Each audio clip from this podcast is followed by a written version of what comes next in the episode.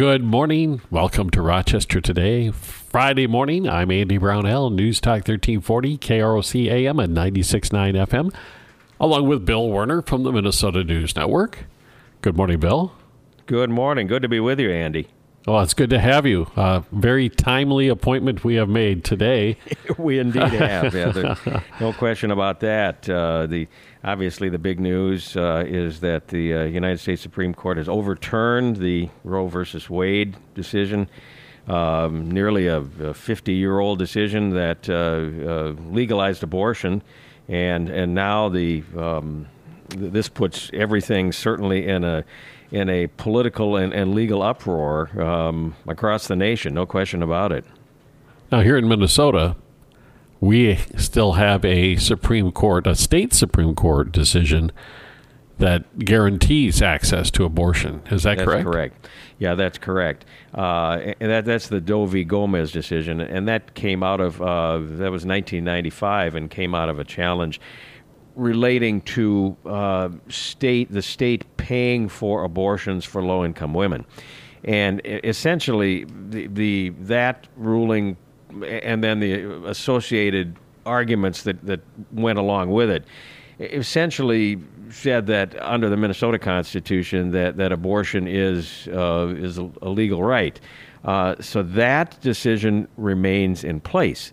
Now um, it's a question of what happens then politically with that. Uh, you, you, have a situation where, yes, you have the Supreme Court decision in place in Minnesota, but then uh, what potentially might happen in, in several routes. One of them would be that there could be a constitutional amendment proposed and put on the ballot to uh, ban abortion in Minnesota, uh, essentially uh, overriding that Supreme Court decision through a constitutional amendment. That's probably a pretty tough route to go. Um, how the opinion is split in Minnesota on this. Would, would something like that pass? Could it even um, get out of the legislature? Certainly not the legislature in its current composition um, then the other possibility uh, would be for the legislature to pass some laws uh, that would basically set up a court challenge, right? In, in other words, a, a, law that would say, okay, that uh, we, we are banning abortion in some way, shape, or form. And then you have a Supreme Court ruling in Minnesota that says, well, no, it's not banned. And then you have a court case come out of that, right? Uh, the chances of that in the current legislature, considering that we have split government uh, between Democrats and Republicans in the Minnesota legislature and a Democrat in the governor's office, you know, the chances of that moving forward this year before the election, uh, pretty slim. Uh, I mean, there, there could be attempts. Uh, there may be calls for special sessions. Would the governor call a special session to do that? Certainly not. Uh, if a special session came up for some other reasons, which we'll talk about, you know, a little bit later here, um, uh, could could that be brought up? Well, that's that probably be a long shot as well. So, Andy, what this really then the focus then is on November, right? And and what what happens there, and what is the composition of the Minnesota legislature? Um, in other words, do Republicans continue to control the Senate, or do Democrats take control of the Senate? And in the House, do Democrats retain control of the Minnesota House of Representatives, or do Republicans take control? And then, of course, we have an election for governor as well. Does Tim Walz retain his seat, or does a challenger, uh, Scott Jensen, the Republican endorsed candidate, win that election? And you know, you can do the permutations, right?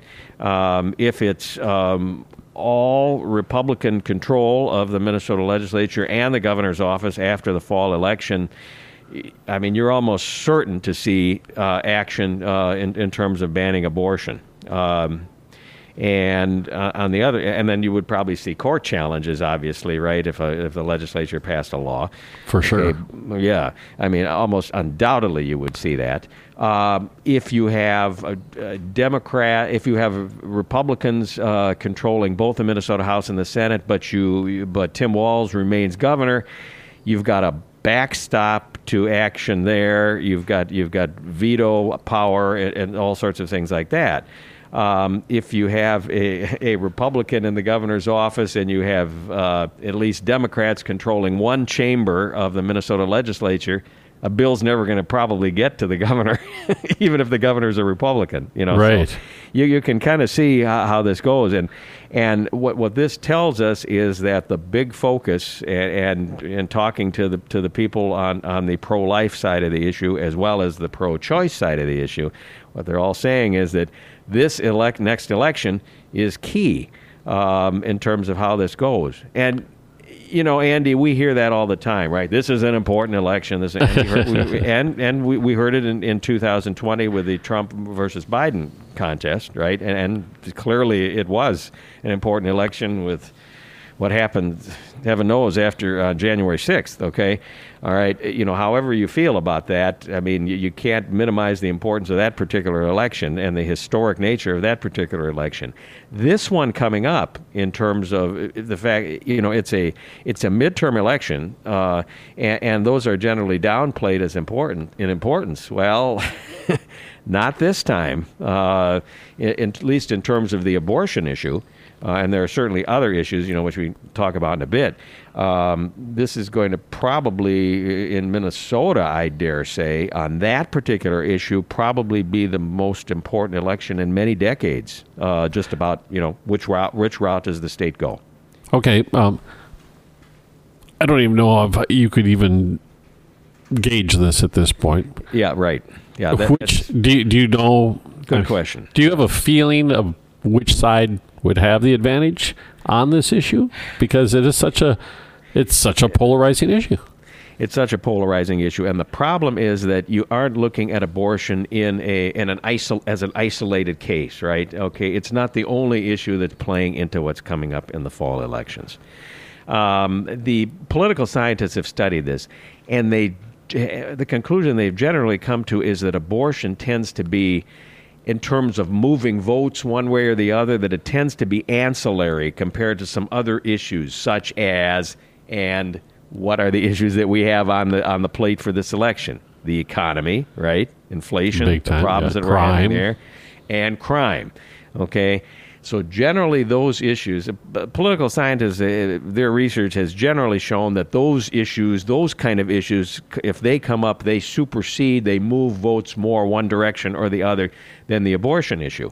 All other things being equal, then the abortion issue maybe pushes people one way or the other.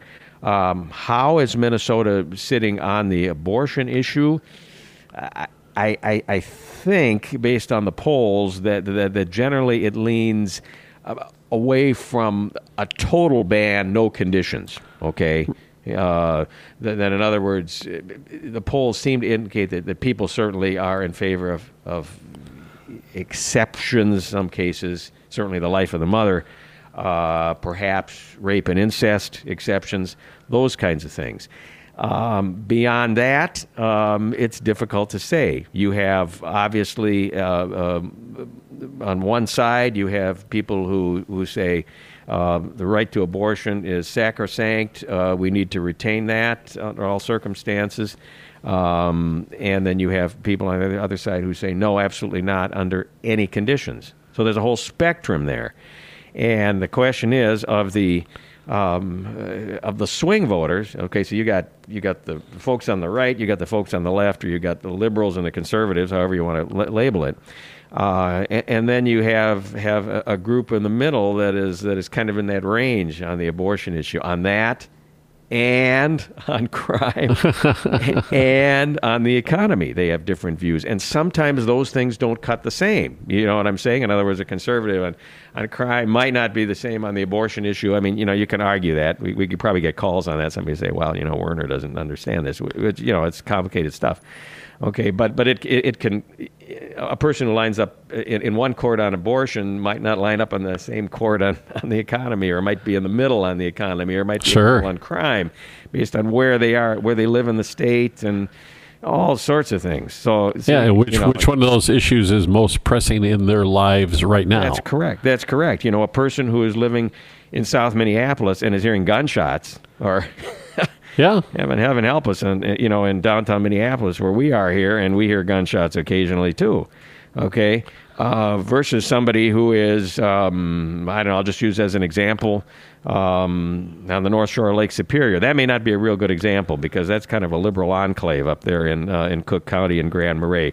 But but somebody, um, I don't know, you know, in northwestern Minnesota in Roseau, I just I just want to pick on Roseau, uh, you know, not, just, just, just the one that came to mind, uh, city that came to mind. You know, a person might have a different have a totally different experience with uh, with uh, crime there than a person in Center City, Central City, Minneapolis. So yeah, it's you know, it's really the, the, the question that you that you asked there, Andy, is the key one. You know, how how does this split? And I, I, hope I've given folks a feel yeah, for how well, complicated an issue that is, really, to de- to determine. And we will find out in November. Uh, that that is right. We will find out in November for sure. And okay, turnout will will play a, a big portion in this. I I got a feeling we're going to have a pretty high turnout election for for an off uh, off year election in November. Uh, All right, you know we'll see. Well, when we we'll take a quick break and we come back, we'll talk about.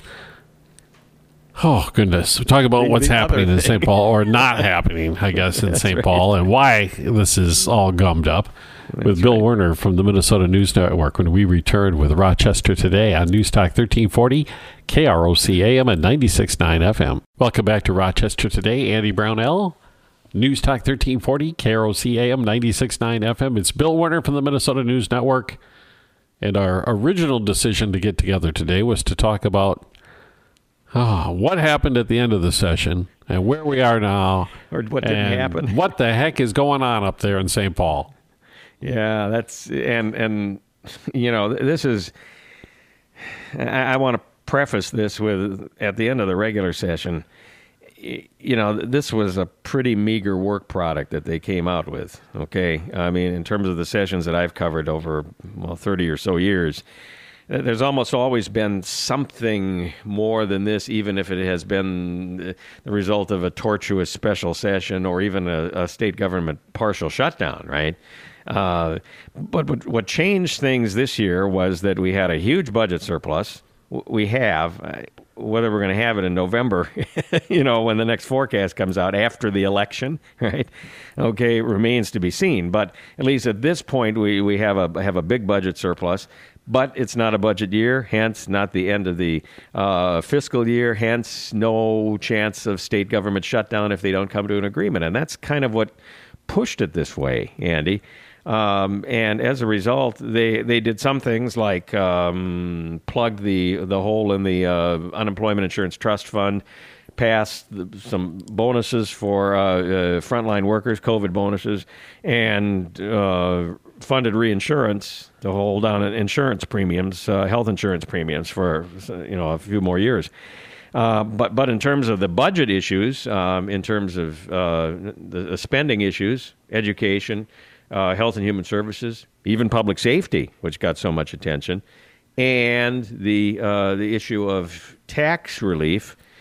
They they had kind of a tentative agreement, and the, the, the Democrats and, and, and the Republicans, uh, Democrats, the governor, and Republicans managed to cobble together an agreement in terms of tax relief, which included some permanent and and and some um, uh, and some other relief measures, uh, but uh, they could not agree on on the spending portions. And the Republicans are saying, "Well, look, let's pass the tax cuts," and the Democrats are saying, "No, hold on a second here now." the other half of the agreement was the was the the spending measures, the what they call investments to uh, for in Minnesota's future. And we're not going to pass that tax bill because then we know what you guys are going to do. You're just going to adjourn, and then we're going to be left there holding the bag, right? Trust problem here, real big trust problem, uh, and um, and that's where we sit. And the governor has tried to restart this, and frankly, he's kind of coming hand in hand with this, right? Um, he can call them back, yes, but he can't say you do this or you don't do this. Um, last weekend, he uh, revived, he sent out a trial balloon of reviving his proposal and saying, hey, rather than $1,000 checks, uh, Walz checks, uh, $1,000 per couple, let's make it 2000 Let's send 4 billion of the surplus back to Minnesotans. and then he formalized that uh, um proposal um early this week. And and the Republicans, it got no more traction with the Republicans in the Minnesota Senate than uh, than when he first proposed it, uh, first proposed Walz checks um, way back earlier in the year. So that's Well, where the whole thing sits. Well, from their point of view, I mean, once you put the name Walz checks on it, Right. it, there's nothing attractive for the Republicans to approve there because he gets all the mileage out of it. Yeah, and, and even you know, and the, the governor has backed off of using the moniker Walz checks. He says, "Well, Minnesotans are going to call them gas checks." Well, you know, gasoline prices, uh, and not political gas bagging. like, we're, like we're doing a lot of at the legislature. I'm not accusing just the governor of that. Okay, all right, and and that's true, but it's still once you put the Walz check moniker on it, you can't take it off, right? I, I mean, you know, people are going to say, yeah, okay, you know, he, he might not get the check like we got the Trump checks, right? That said, you know, this is from President Donald Trump, right? Okay. Uh, you know, the, the stimulus checks, right? We didn't get those with Biden, but it's the same kind of thing, right? Even if it's not printed on there, this is Governor Walz' ta- you know, this is the tax re, uh, re- rebate that Governor Walz signed into law. Even if that's not printed on the check, it's still still in people's minds, and certainly it's in Republicans' minds. They say, uh, and, and four billion is the number that, that the governor is talking about sending back. Um, Republicans say, um, no, we, we want eight billion, and we want it in permanent tax cuts. Um, eight billion you know, there's all this number thrown around about 10 billion or 12 billion dollars of the budget surplus. The, the, the governor's office says there's about 7 billion of it remaining after you plug the hole in the unemployment insurance trust fund and did reinsurance and did the COVID bonuses for frontline workers. There's about 7 and we got about 5 of it actually in the bank, okay, at this point. And so they're proposing, okay, let's send 4 of that back. Uh, Republicans are saying we want to send eight billion of it back. They're uh, anticipating, you know, that this is going to continue and, and get put some additional money in the bank for the state of Minnesota, permanent tax cuts. So I asked uh, Senate Republican Majority Leader Jeremy Miller, okay, why? What about splitting it 50-50, right? They split it a third, a third, and a third in the original deal they did that they rolled out back in early May. Well, what about half and half? In other words, half for permanent tax cuts and half for Walz checks. I mean, not you know they wouldn't call it that, obviously. And he said, "Well, we're open to any to talking about anything. However, he says that if you have a rebate check, like the governor's proposing, that it's subject to federal income tax. Governor's office says no. Uh, this is beyond my pay grade in terms of accounting, in terms of tax accounting, right? Okay, so if somebody asks me, who's right on this? I don't think I can answer that question, uh, ex- except to say that the two sides don't agree. And so, therefore, that's a, there's another roadblock to doing this. So, you know, there we are. And you, uh, just as an observer down here, uh, miles and miles away from the actual state capitol, the vibe I'm getting is that the Republicans are feeling fairly confident about November. Oh, yeah. Yeah. And so for them, why not wait? Yeah, that's right. Um, it, it's a it's kind of a question of do you get some sort of a tax, some sort of tax relief, but it's not all you want. It's not as large as you want. The mix isn't what you want, right? It's not all permanent tax cuts. Um, y- y- you know, they haven't really, I think, said this argument with with their base, but I think you know the, I think it's a pretty easy one to make to the base where you say, well, now look, okay, you know, we, we would have only gotten a fraction of what we wanted, so let's let's keep our eye on the prize, which is November. Try to take control of both uh, the Minnesota, have control of both the Minnesota House and the Senate at the end of this, plus control of the governor's office, and then you're going to see a big kahuna of a tax cut. Now, now uh, permanent. Now the only question here, Andy, is okay. We we don't know how much of a surplus we're going to have in November, uh, and the next economic forecast will come out conveniently enough after the next after the election, probably late November, early December. Will tell us do we still have this surplus? Has it has it gone away? Uh, at least some of it has part of it evaporated. What's the outlook? How are we doing on inflation? All these kinds of things. Um, and, and it, so you know, I think voters need to be very careful. Uh, I don't forgive me. I don't want to tell voters what to what to, to do because voters are, you know, they're smart and they can, can figure all this out.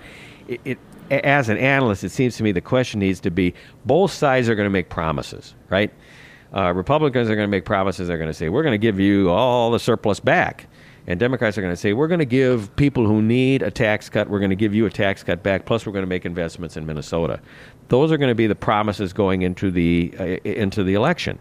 And I think folks need to keep in mind how much money are we going to have in the surplus? That that's not a, a certain thing. Maybe I'll be wrong. I hope I'm wrong. I hope we have a $20 billion surplus in November. I, I doubt it, you know, okay?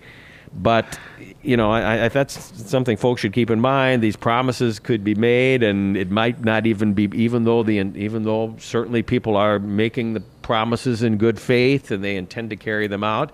It may not be possible for them to carry them out if the surplus is not there or not there in the amount that that we currently have. We shall see. So, again, once again, right. we have to wait for November.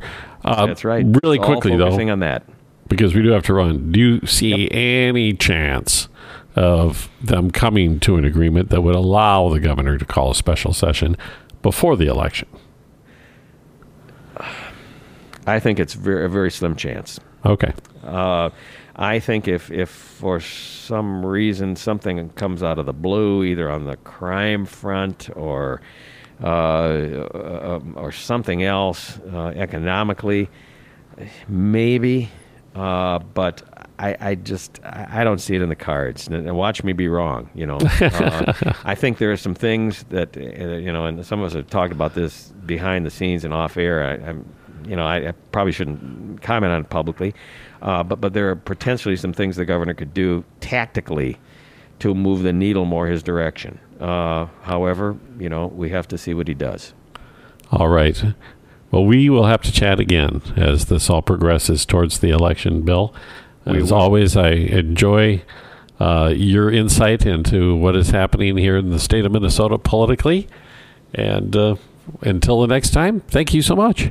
You're very welcome. Always a pleasure to be with you, all the folks in Rochester. You know, I can can try to explain this in a convoluted manner, and your listeners, I know, are are very smart and can untangle it all. So thank you. it's Bill Werner with the Minnesota News Network this morning. Rochester Today, News Talk 1340, KROC AM, and 96.9 FM. Good morning and welcome back to Rochester Today. News Talk 1340, KROC AM, and 96.9 FM. I'm Andy Brownell, and it is time again for our Destination Medical Center update. And joining us, DMC Executive Director Patrick Seeb. Good morning, Patrick. Hey, it's great to be here, Andy. Thank you. I appreciate you taking the time to provide us, um, I guess, a little bit more of an insight into what's happening with our city as we continue the DMC process. Thank you. And, and there's a lot going on for sure. Yes, there always always is a lot going on. But uh, since the last time we talked, um, it came as a surprise to myself and many that uh, one of our major hotels in downtown Rochester over the next year will be converted from a hotel to student housing for University of Minnesota Rochester. Maybe um, could you maybe comment uh, comment on the impact that will have on DMC and our downtown area? Yeah, I, I was thrilled to learn about this um, new idea that emerged. Uh, certainly had been worked on between the university and, and the owners of the DoubleTree Titan Titan um, around the idea of repurposing the hotel into student housing. And you know, we are so fortunate in Rochester to have a university, a four-year university in the downtown with a student body that is continuing to grow. And you can't say that about very many universities today. University of Rochester continues to grow. They were in dire need of additional student housing in order to continue that growth. And this idea of, of, of reusing a hotel for student housing, I think reflects on the innovation of its leader, Chancellor Lori Carrell. And because a lot of place a lot of people would look for student housing to be purpose built to be built specifically for students and this this approach reusing uh, uh, the hotel means it'll be online faster. students will be able to move in and, and start enrolling here in Rochester more quickly. And it, reutil, you know, reuses something that perhaps um, wasn't fully occupied at this time during the bit of downturn we've had with, with travel and with some new hotels that have come online here in Rochester. One of the advantages I thought of as we were discussing this as a group was that uh, thinking of traditional dorms, you usually had the communal shower restroom area, and each one of these rooms will have their own restrooms at least. That's right. That's right. I think it's a fabulous uh, approach, and and again, it it reflects the innovation in Rochester and with the University of Minnesota Rochester. And by the way, if you want to address the cost of of um, college education. It's things like innovating around how you do your student housing. It's the work they're doing at UMR to accelerate students through to finish their degree, perhaps in three years rather than four years, get out of school in in the workforce. Um, it's it's really quite incredible. And by the way, having a university means young people are moving to Rochester and people and families whose 18 year olds are graduating from college, they now have a great local option. I mean, of course, RCTC and, and others, but uh, University of Minnesota adds yet another important option to keep our 18 year olds and to bring more 18 year olds into Rochester who ultimately become potentially lifelong citizens. And since the addition of UMR, it's it's already had an impact downtown, seeing the younger people constantly uh, there because they live downtown. I imagine you add that many more young people, it will have that much more of an impact. Yeah, it's uh, it's quite wonderful watching move-in day with the families and and young people moving in, and many of them um, take jobs, part-time jobs in the restaurants and, and retails, retail shops, and they're out and about in our community, and it's a really wonderful um, part of the fabric of our city. And I know one of the other things that's been well, it's been a constant since DMC began as an initiative, an initiative, but work taking place downtown, construction work, and this year especially notable because of the reconstruction of so many sidewalks. What's happening with that? Yeah, we're we're really pleased. The uh, idea of uh, refreshing many of the downtown sidewalks, replacing the sort of 1980s uh, inlaid brick sidewalk, sidewalks that have been deteriorating, had been on the city's agenda. DMC supported it to uh, provide the resources for that. And but what I'm really excited about, Andy, is that um, as we are doing more and more construction, there is a real intentionality to make our downtown still open for business. So, to your listeners, if you're thinking about checking out the downtown, construction shouldn't get in your way.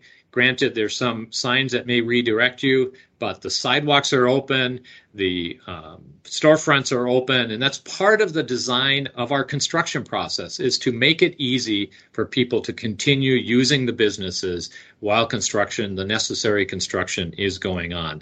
And so, I would just encourage your listeners uh, come check it out. Watch the city as it's going through these improvements and enhancements. And then maybe, you know, a shout out to the construction workers who are there in this 90 degree weather doing their work, doing it with the, the best intentions possible to contribute to the vibrancy of the city. And they are doing a they are doing a great job. And we've asked them to really step up their game in terms of again how they make the downtown accessible even while construction is going on. It'll be uh, I'll be the first to say it'll be nice to get rid of the busted up bricks that have been there for so long. Well, Andy, you won't be the first to say it. I imagine not. Uh, last time we talked, Patrick, um, you had just received word of an expansion of the Main Street Grant Program. What's the what's happening with that right now? Well, the first round of the, the Main Street Grant Program is a program that was initiated initiated by the Minnesota State Legislature and the governor, and uh, just a acknowledgement to our local legislators who all supported this idea of providing uh, state resources into local communities to help uh, refresh the main streets uh, coming out of COVID and coming out of the impact of the pandemic. And so uh, we are um, uh, providing stewardship of, of uh, $3 million of funds. The first round of applications, and by the way, applications are open uh, every month um, for the next 12 months. But the first month of applications, we, we saw 19 applicants. Uh, we're just in the review process right now to determine which ones best match the criteria and are ready to go. Um, but we expect to um, start getting that money out the door into the hands of property owners and business owners who are recovering from the pandemic, maybe refreshing the way their business looks or operates, um, the kinds of things that are necessary to um, to to be successful in a sort of post-pandemic environment. So we're going to see every month a new round of grants going out the door, from what you're telling me. Yeah, I, that's our that's our strategy. Okay. And, idea is to like meter it out so that businesses that are just getting their ideas together and their business plan together can um, be eligible, and the money there will still be money available um, over the next 12 to 18 months so that they can access some portion of these funds. And, and so these might be grants of 10,000 or 20,000 or 200,000. Um, there's a matching requirement, a lot of criteria, and, and, and anybody who um, is uh, interested should check it out at dmc.mn. Okay, very good. Go to the website. And this is for existing businesses. Are are we starting to see as some of the construction gets wrapped up in some of the areas downtown some new new entrepreneurial activity? Well, we have been seeing, even throughout the pandemic, we have been seeing um, new businesses moving into the downtown. Most recently, uh, Primp just reopened on Peace Plaza, and Opa, which is a, uh, Greek restaurant. Uh, Love Opa. Will be opening in the location of uh, former Max in on, on Peace Plaza. There's a new coffee shop on Sargent's um, uh, Greenhouse on Second Street, uh, Cafe Aqui, and and so there's just a, lot of of uh, kind of energy and, and spirit out there around people uh, wanting to um, be a part of the um, kind of re-energizing re-energizing that's happening uh, coming out of the pandemic. Yeah, that's you. I, you kind of mentioned what I was going to bring up that so much that pandemic affected everything. I, I, it's well, it's one for the history books, as they'll say. that it'll take us a long time to come to a reckoning on just how much damage it did to us. So it's wonderful to see, um, as you pointed out, a regenerate, you know, re-energizing of an area and brand new businesses opening, and the ones that exist there hopefully thriving again. Yeah, and not to minimize the impact that anybody has felt locally, and and certainly um, many businesses have, and you know we're seeing an adjustment in the workforce and who's working downtown and who's not, and that's affecting um, businesses and their business model. But I will say this: Rochester. When I talk to colleagues in other cities across the country, Rochester has fared so much better than many other communities because uh, the incredible leadership um, with Mayo Clinic and and the and the um, mayor and city council and the business community rallied together worked out solutions. It wasn't always easy and it's not you know hasn't been without its without its pain. And uh, and we're not done with it yet. You know we're still navigating through what the what the new reality looks like. But absolutely um, we see i think in many ways, Rochester can be a model for the state and the and the rest of the country in terms of how it has addressed this very challenging environment. Another question for you, Patrick. Um, there's discussion now about what will become of Soldiers Field Memorial Park and Golf Course. Is Destination Medical Center involved in that process? Uh, well, so Soldiers Field. Um, you know, a lot of people. uh, we, we talk about the need for uh, more green space in our downtown, and in fact, we have 150 acres uh, in our downtown. It just doesn't feel that way, and so part of our work is to connect our downtown to Soldiers Field, and very few cities of our size um, have that kind of ex- access and proximity to something as uh, wonderful as Soldiers Field. And yeah, there is a so by the way, that means like first of all, let's connect to it. Like let's make it more readily accessible. So if you're a downtown worker or a, or a, a patient or a visitor, you find it easy to get to Soldiers Field. Um, uh, and now there is a, a rethinking or of how to refresh Soldiers Field, uh, emboldened by the resources that have been provided because of the local um, local support through the uh, parks referendum and then some federal support. DMC and its board has uh, signaled a real interest in supporting the Soldiers Field um, refresh. And so we sort of stand ready for to hear from the city about what direction it wants to go and how DMC can be helpful. I would say our involvement, Andy, is really more of one making sure that we are connecting to Soldiers Field, connecting the downtown to Soldiers Field. So Discovery Walk as a new sort of pathway that connects our downtown to Soldiers Field, and then uh, really uh, interested in how the the city arrives at its uh, its choice about what direction it wants to go, aquatics and um, natural areas and golf and all of the things that make for a, a great public space. We're looking forward to how that um, evolves and, and comes forward. You mentioned the connection with Discovery Walk. Um, maybe as an update, I I know there's going to be heated sidewalks. How how far to the south will the heated sidewalks sidewalks run?